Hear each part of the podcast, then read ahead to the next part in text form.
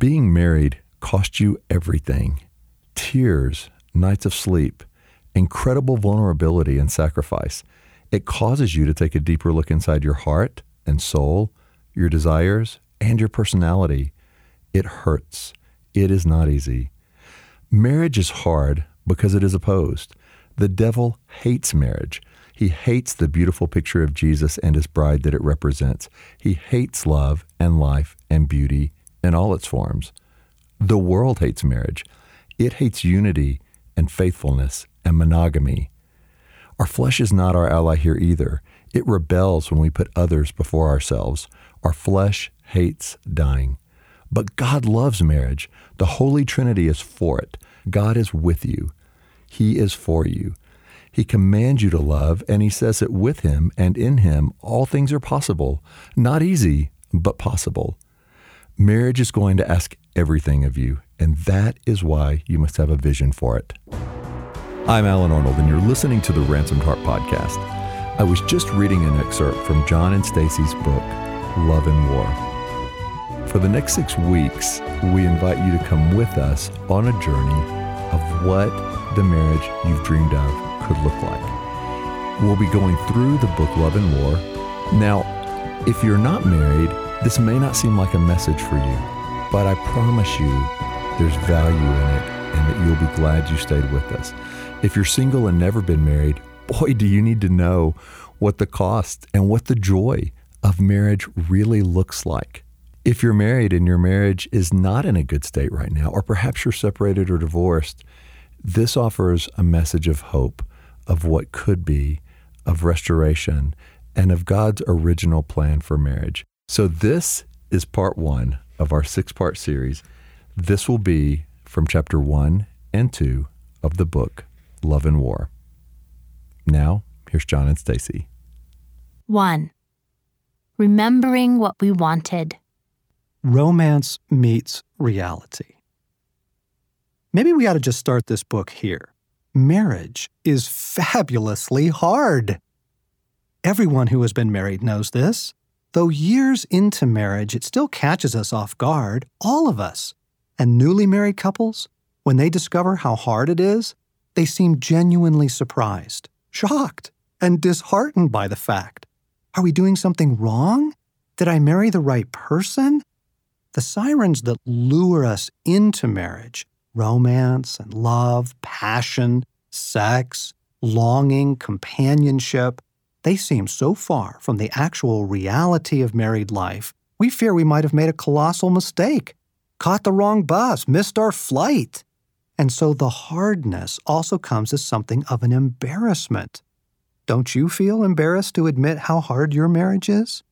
Maybe it's just us. Nope, this is everyone. We might as well come out and say it. The sooner we get the shame and confusion off our backs, the sooner we will find our way through.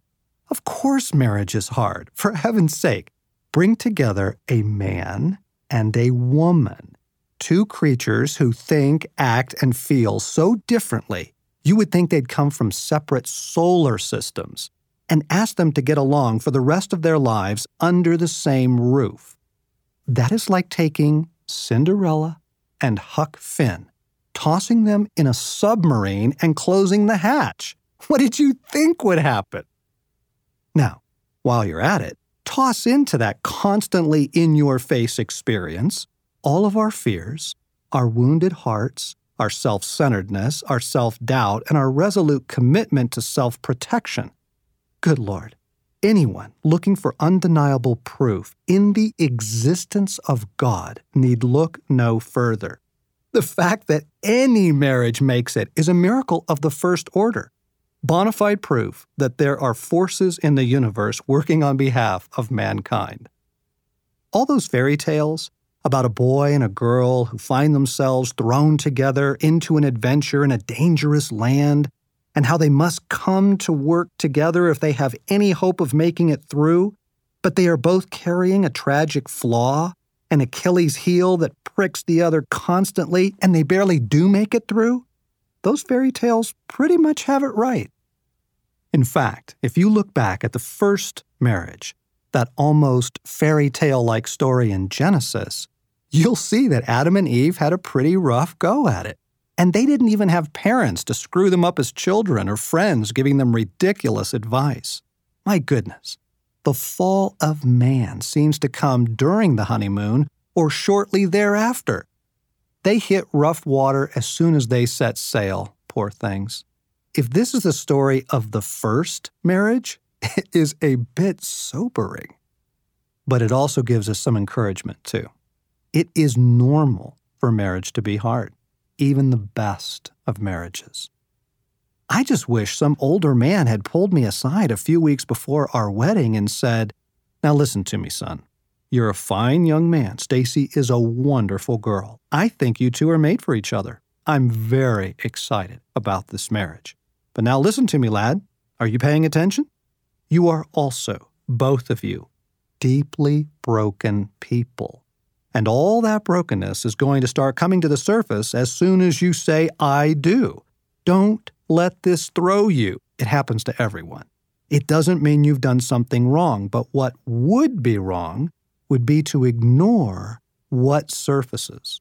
God is going to use your marriage to get to issues in your life He wants to address. You've got a way of making life work, and you're going to discover that Stasi does too. That's all going to collide sooner or later. You might make it a year or two on young love and thank God for it. But don't ignore this stuff when the fairy tale hits the fan. Get some help. Very few of us ever receive or listen to this kind of counsel, even years into our marriage. Things become hard. We are, at first, surprised and then dismayed. Eventually, if the situation doesn't improve, we fall into resignation we check out, we disappear, emotionally, mentally, sometimes physically. He watches television all weekend, cheats, or goes shopping. I was trying to think of a good operating definition of marriage the other day, and this is what I came up with two guarded people managing their disappointment, negotiating for better terms through a DMZ they call marriage. Thank you, Adam. Thank you, Eve. Now, what is so hopeful about their story, Adam and Eve's, that is, which is our story too, all of us, is that God came looking for them. They had made a real mess of things, those two, and now they were holding up a fig leaf with one hand and using the other to point an accusing finger. And God got down on his hands and knees and came looking for his children in order to rescue them. Adam, where are you? Genesis 3, verse 9. Why, you could retrace these steps in every marriage that has ever followed. Some sort of Eden like romance, or at least the promise of Eden in young love, and then a hard fall, followed by hiding, blaming, and reproach, and the grace of God offering a second chance. Let desire return. What would it look like for the two of you to find your way to something beautiful? Don't start with, How can that happen? How will come in time. We can help you with how. You have to begin with desire. Start with what is written on your heart. What was it that you once dreamed of as a young man or woman? What was it you wanted when you first fell in love? As a woman, I know what I want. I want to be seen and valued for who I am, to be truly known by my husband. That is why I loved the movie Titanic. Rose's fiance doesn't get Rose. He recognizes that she is unhappy but doesn't pretend to know why, nor does he even ask her. Jack, on the other hand, understands Rose's heart. He sees both her outward beauty and her inward beauty. And because of that, he values her, cherishes her, fights for her. He sees Rose for who she truly is and delights in her, giving her the courage to throw away a future that seems secure for one that is completely unknown. Being deeply known by John and still loved by him, delighted in, that is a deep desire of my heart. I also want to live my life with my husband, to share in the adventure of life.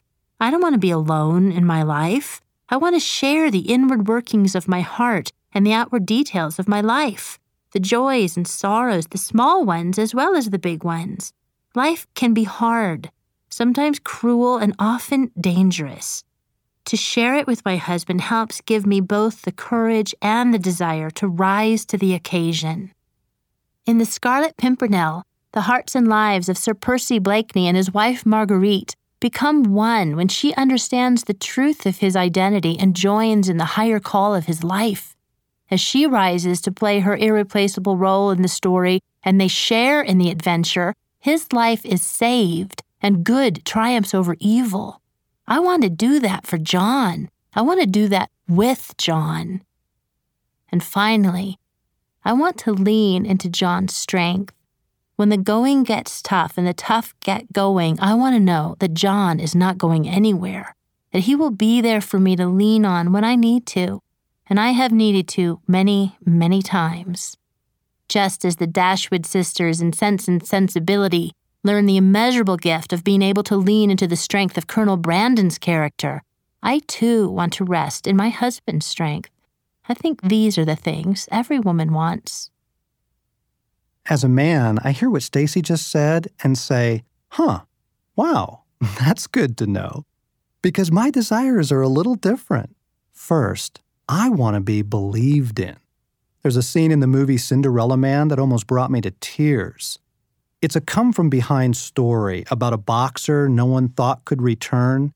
James Braddock is about to face his most brutal opponent, a Goliath who has killed men in the ring.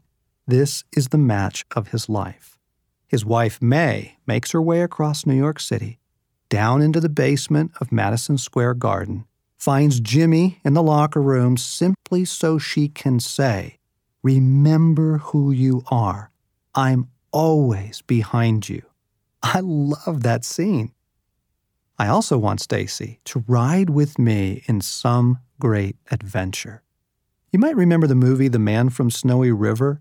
There's a scene in it I can still recall, even though it was more than 20 years ago when I first saw it. The beautiful young Jessica has gone missing. She is in danger. Her horse threw her high in the mountains. The strong young cowboy Jim finds her and rescues her.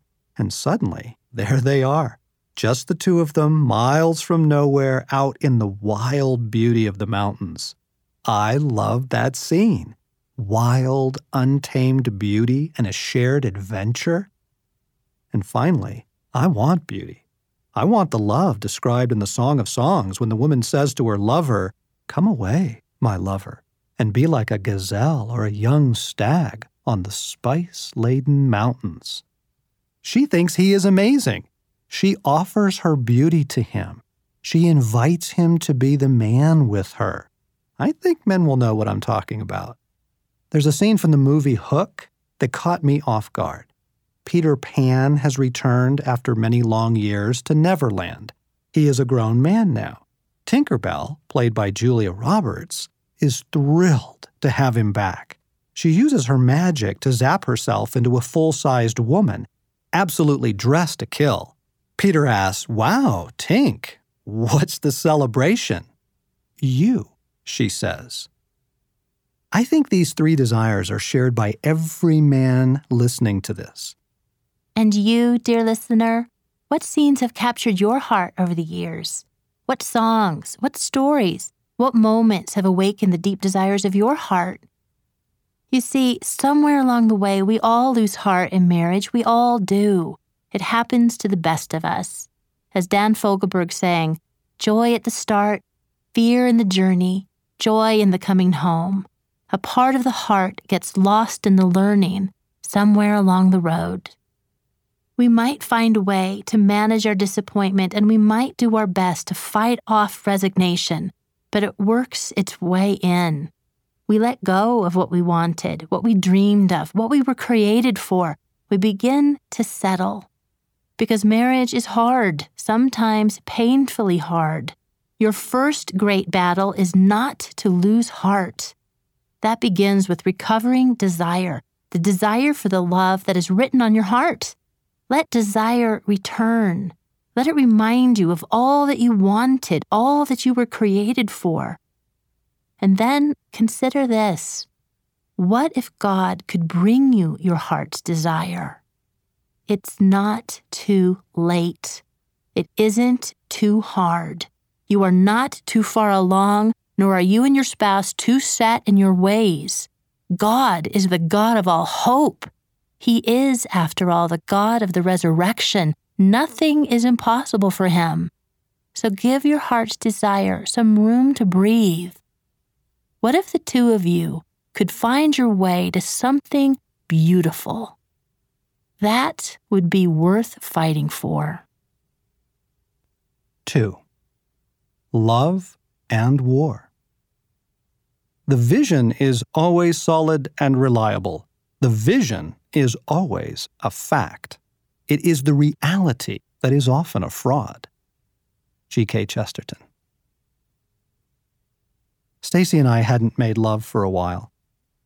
I'm not sure of all the reasons behind that the hectic pace of the Christmas season, probably, and the stress of our respective worlds. No, now that I come to think about it, those were the cover, the distraction providing an excuse, when the real issues were all that has been stirred up writing a book on marriage together. Can you imagine doing this with your spouse? I mean, if you open that closet door, who knows what will spill out onto the floor? Pushing into questions about desire and love and disappointment has shaken us both out of that cordial detente most couples call marriage. So it had been a while. Sex can be such a stark barometer for a marriage. If things are not going well in other arenas, it doesn't take long for that to manifest in bed. She didn't seem interested in the past few weeks. I felt myself pulling away. The horizon looked bleak. So I prayed. I prayed yesterday that God would come into our sexuality. I prayed that His glory would fill our marriage bed. Warming to the task, I prayed that He would make us both as passionate as when we were young, when it wouldn't take more than a lingering kiss for the furnaces to start blazing. Inviting God in felt like the only thing I knew to do. Flowers and candy seemed ridiculous, so I called on higher powers. We made love last night, and it was good. Really, really good for both of us. That dark chocolate sensuality between the sheets, the deep lusciousness of two bodies entwined, the soft beauty of the feminine form calling forth the strength of the masculine. We found our way back into the garden, if only for a moment. All those tensions that pushed us apart were simply gone. We were back in love, literally plunged into love allowing ourselves to drink deeply the elixir of love. Sex is so mythic, you can't begin to describe it. Utter oneness, unfettered desire, awoken and offered and satisfied. When it is good, it is a window into Eden. As we lay there afterward, Stasi's head on my shoulder, it seemed that time had slipped away and taken with it all that had come between us as waves rise, swell, and thunder onto the beach, and then wash it clean as they recede so gently back into the sea. Lying there, I knew that this is what is true. True of love, true of us, true of marriage. How did I forget? Why is it so easy to lose sight of what is most deeply true? I found myself realizing again that this is the woman I love. This is what I want. And this is what is true of our marriage. How do I find this in the daily living of our lives? There is so much set against marriage, it clouds our perception like a sandstorm. So let us return to Eden and see if we can remember together what is written deeply on our hearts. Remember the story we are made for. Our marriages are part of a larger story. The Bible begins with a marriage and ends with a marriage. We never noticed that before.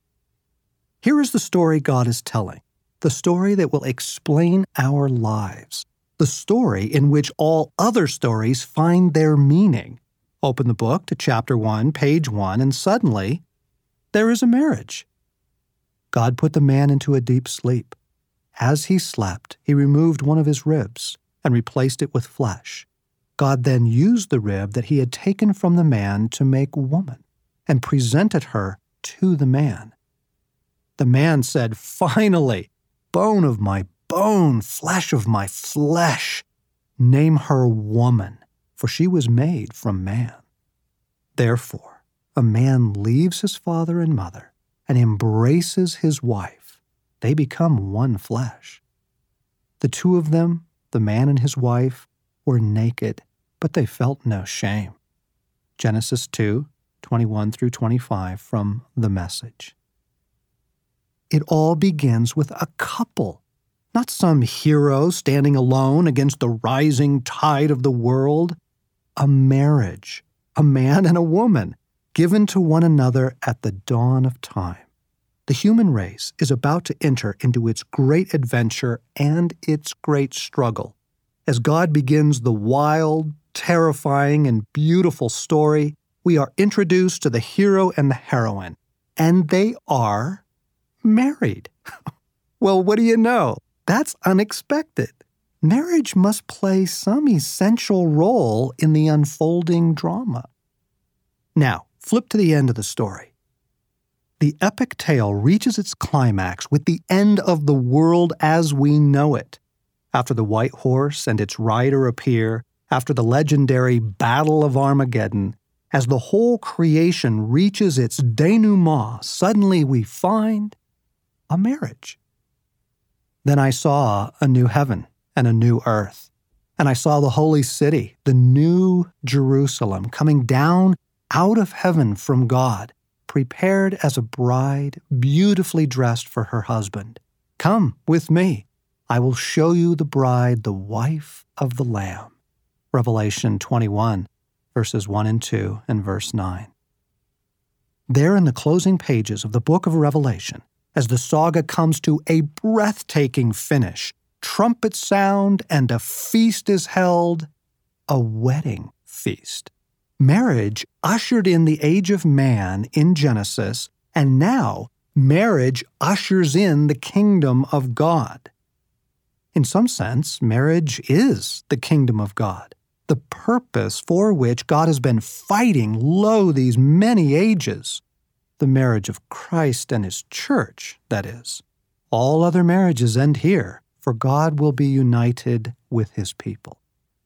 And so we see, from start to finish, the part of this great story we have been given to play begins and ends with a marriage. Holy cow! What have we been missing here? Why does God give marriage such a central part in this story of redemption? What does he know that we don't yet see? This is a love story. Well, let's begin here.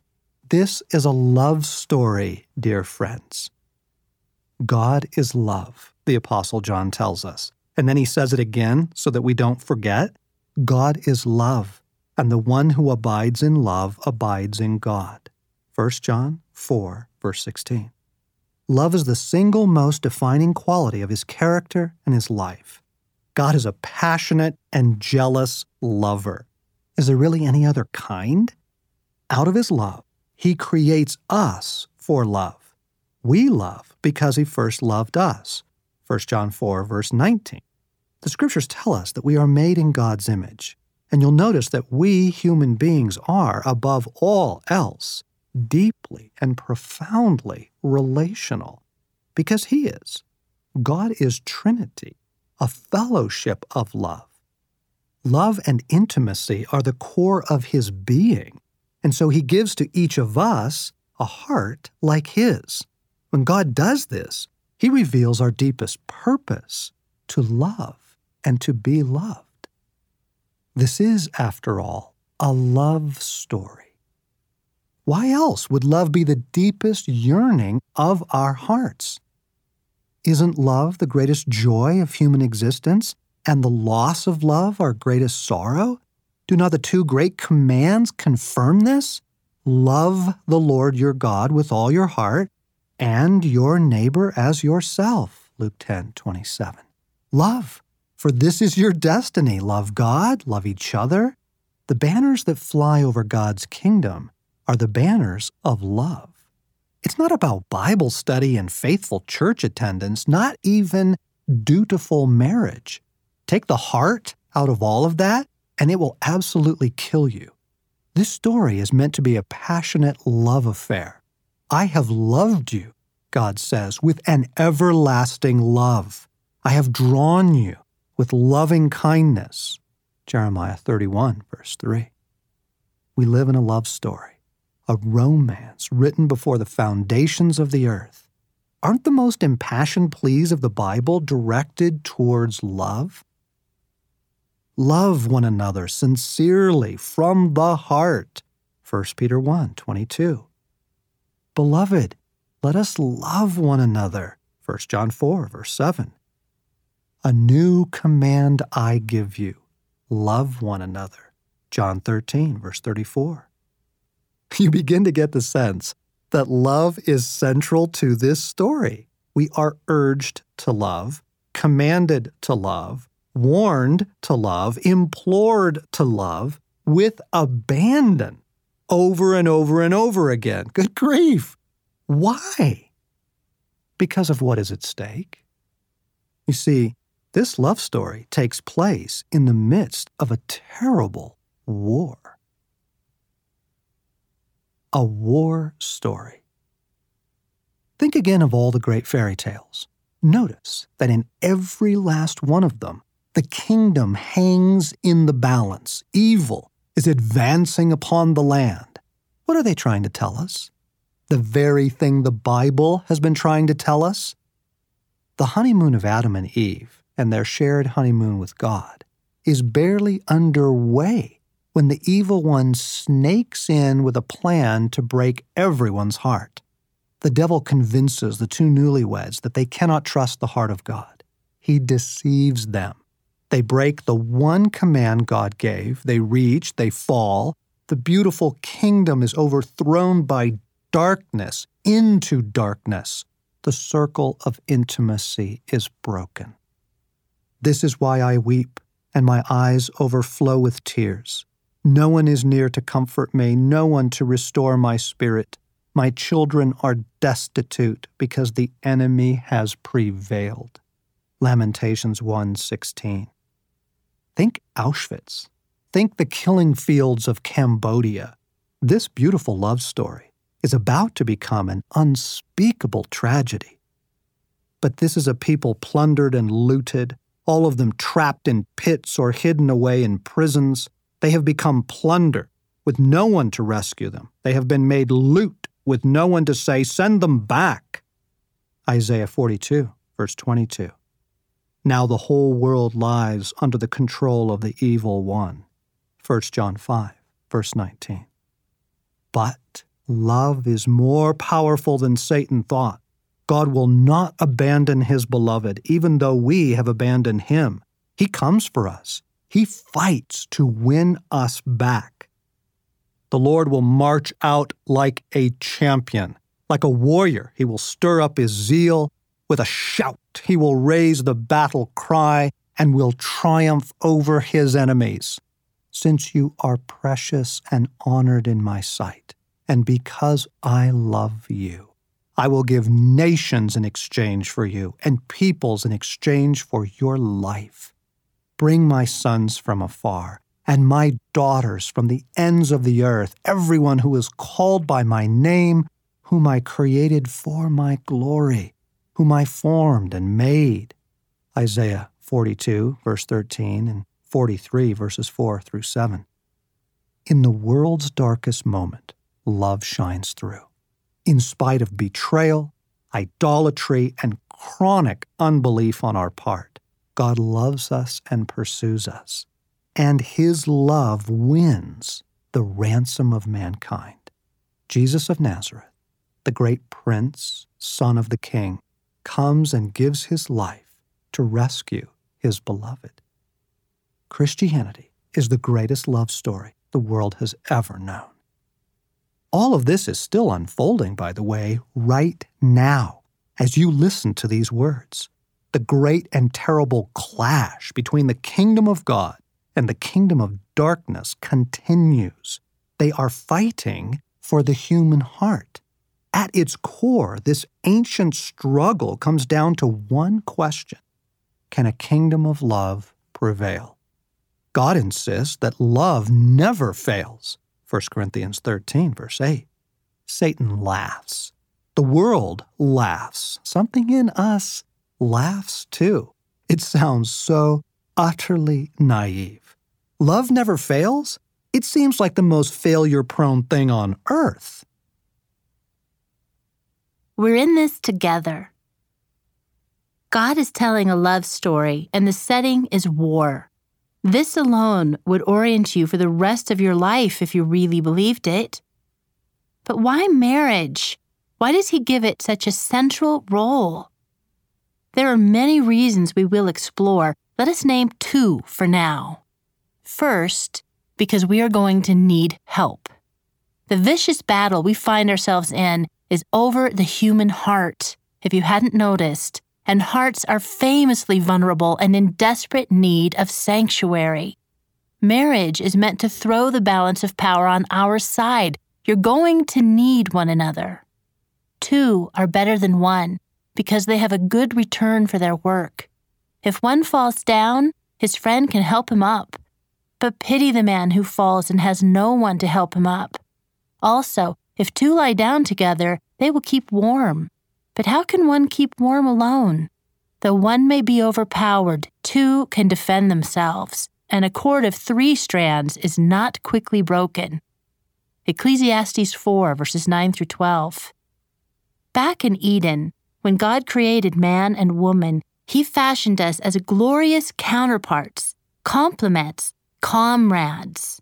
The heart of a man longs for a battle to fight, an adventure to live, and a beauty to rescue. Just look at the movies men love and the games little boys play. The heart of a woman longs for someone to fight for her, to play an irreplaceable role in a great adventure, and to offer beauty. Just look at the movies women love and the games little girls play. Notice how perfectly the desires of our hearts fit together. Our souls are made for oneness in the same way our bodies fit beautifully together. God designed us to bring one another passionate joy. Now, if you could write the perfect love story, how would it unfold? Most of us have something in mind like this a beautiful you and a beautiful me and a beautiful place forever. I am all for sneaking back into Eden. If we could find a way to lift our marriage up into paradise, we would all give a king's ransom to do it. But then what? Then what? If there were nothing else to the story but gazing in one another's eyes, we would be bored senseless. Tahiti for a week is a relief. Tahiti for a month is healing. Tahiti day after day with no end, why, we would be climbing the walls of our little hut. For it is also in the heart of a man and a heart of a woman to share some sort of quest, to fight some great battle together. And if we can't find a great battle, we seem to start one with each other, as if to satisfy the itch. In all the great stories, the boy and girl are thrown together in a great adventure they did not choose, and they desperately need each other if they're going to make it through. Shasta and Aravis are driven together by the lion. Mossy and Tangle are sent on a quest with the golden key. Hansel and Gretel, holding hands for fear, are making their way through the dark woods. Beauty and the Beast are learning to love so that they might be free. Even Jack and Jill need each other to get that pail of water. We love those tales. They are loved all over the world. But most of you haven't yet made the connection. The reason your heart leaps to these stories is because they are telling you about your story. Really. Your marriage is part of a larger story, too, a story as romantic as any that has ever stirred your heart and at least as dangerous. The sooner you come to terms with this, the sooner you can understand what is happening in your marriage. We cheer on the hero and the heroine because we can see what is at stake the kingdom hangs upon their success. Yet we haven't anything close to this sort of clarity in our own marriages. We would be hard pressed to name one thing that hangs in the balance apart from our sanity and grandmother silver. I'll wager that 90% of the confusion, misunderstanding, struggle, and disappointment in marriage is due to the fact that we do not understand what God is up to. When I look back at the early years of our marriage, I think we both thought the story went like this love God, love each other, and it'll all work out. It was an extraordinarily naive view of the world, though an extraordinarily popular one. Why is it that nearly every love story turns from a scenic romance into a desperate struggle? It is because that is the story we find ourselves in. We are created to live in a great and terrifying story, and a great and terrifying story is precisely what we have. If two lie down together, they will keep warm. The picture is one of soldiers who, from time immemorial, have lain down back to back at night in order to keep warm in the field. God gave us to each other because we need someone to watch our back. We need someone to pick us up when we fall. How different would it be if we went to bed each night with the vision of two comrades lying down together in the midst of a glorious campaign. This is the reality, whether we see it or not. The glory of marriage. There is no place like marriage for those desires that God set in our hearts back in Eden for battle, beauty, and a shared adventure, the desire for intimacy, companionship, and love to come true. Friendship is a runner up. Friendship is one of life's greatest gifts, but it lacks the constancy of marriage, the dailiness, the covenantal bond, and the consummation of sexual intimacy. It also lacks the potential to provide for the greatest transformation, our sanctification. Now, name one thing in the entire created world more precious than a human heart.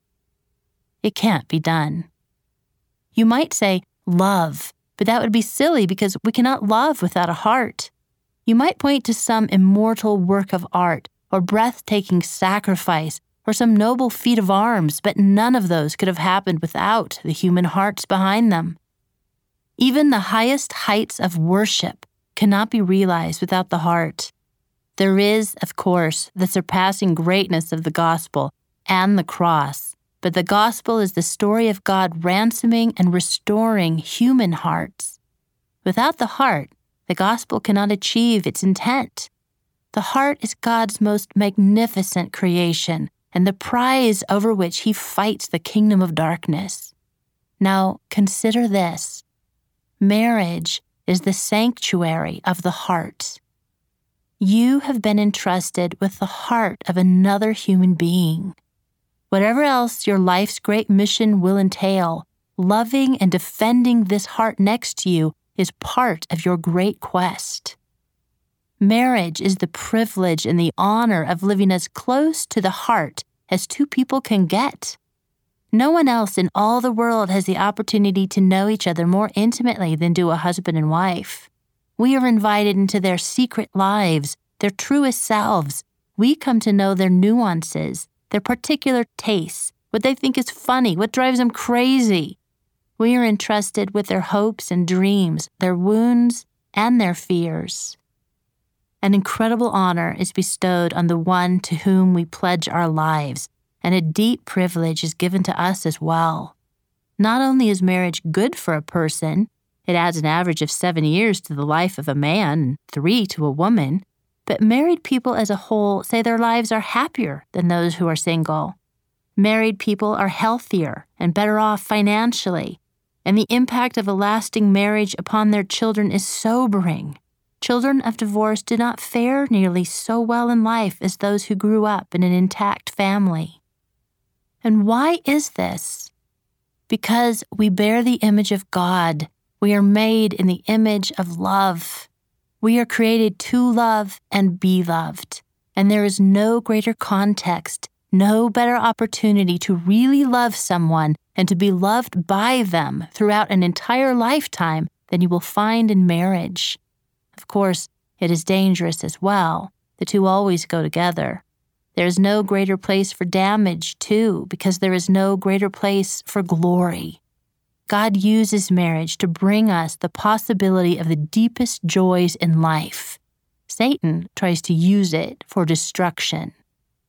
Without you, your spouse will not become the man or the woman that God intends him or her to be, and the kingdom of God will not advance as it is meant to advance. Your spouse plays the most vital role in your life. You play the most vital role in your spouse's life. No one will have a greater impact on their soul than you. No one has greater access to their heart than you. This is an enormous honor. Pause a moment. Take a deep breath. Let that reality sink in a little deeper. You are the human being who plays the most significant role in your spouse's life. It is not your spouse's mother or father. It is not their favorite teacher, author, or pastor. It is you. It is a sobering truth, isn't it? You are on holy ground. You matter more than you thought. The cost of marriage. Being married costs you everything tears, nights of sleep, incredible vulnerability and sacrifice. It causes you to take a deeper look inside your heart and soul, your desires and your personality. It hurts. It is not easy. But that does not come as a surprise to you. You already know that. Of course, loving costs everything. Look at the cross. But loving is always worth it. We all know that loving is hard. Marriage is hard. It is hard because it is opposed. The devil hates marriage. He hates the beautiful picture of Jesus and his bride that it represents. He hates love and life and beauty in all its forms. The world hates marriage. It hates unity and faithfulness and monogamy. Our flesh is not our ally here either. It rebels when we put others before ourselves. Our flesh hates dying. But God loves marriage. The Holy Trinity is for it. God loves intimacy, friendship, unity, self sacrifice, laughter, pleasure, joy, and the picture of the sacred romance that you have the opportunity to present to the watching world.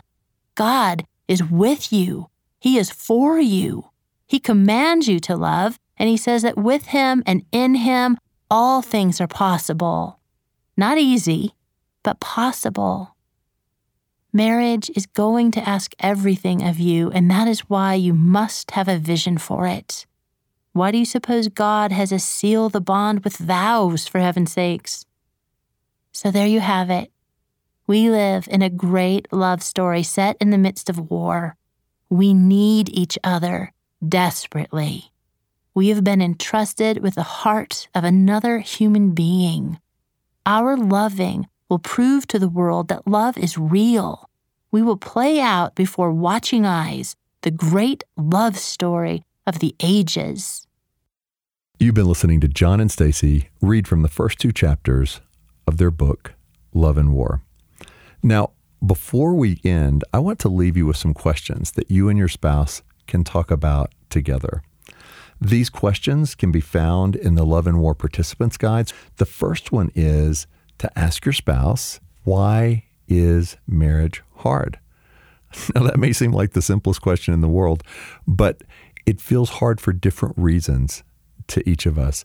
So it's a great time for you and your spouse to share with each other without shame, blame, or accusation why marriage can be hard. The second question is how do you fight for your marriage? How do you protect your marriage? It may be as simple as a date night. It, it may be sitting on the back deck of your home talking about the day together each day. But what do you do together to fight for your marriage, to fight for the joy and the hope of your marriage? And, and if you haven't been fighting for it very much, again, no shame or blame, but how can you together fight for your marriage? The third question is what are the dreams and desires for your marriage? It's really important to know your spouse's dreams and desires and to share yours with your spouse so that you can move together into the future with shared dreams and desires. So spend time talking about that, listening to the other, and just dreaming about the future of your marriage together. Next week, we'll come back with part two of the series. We'll be in chapters three and four of the book Love and War. I'm Allen Arnold. Thanks for listening to the Ransomed Heart podcast. I hope you'll be back next week.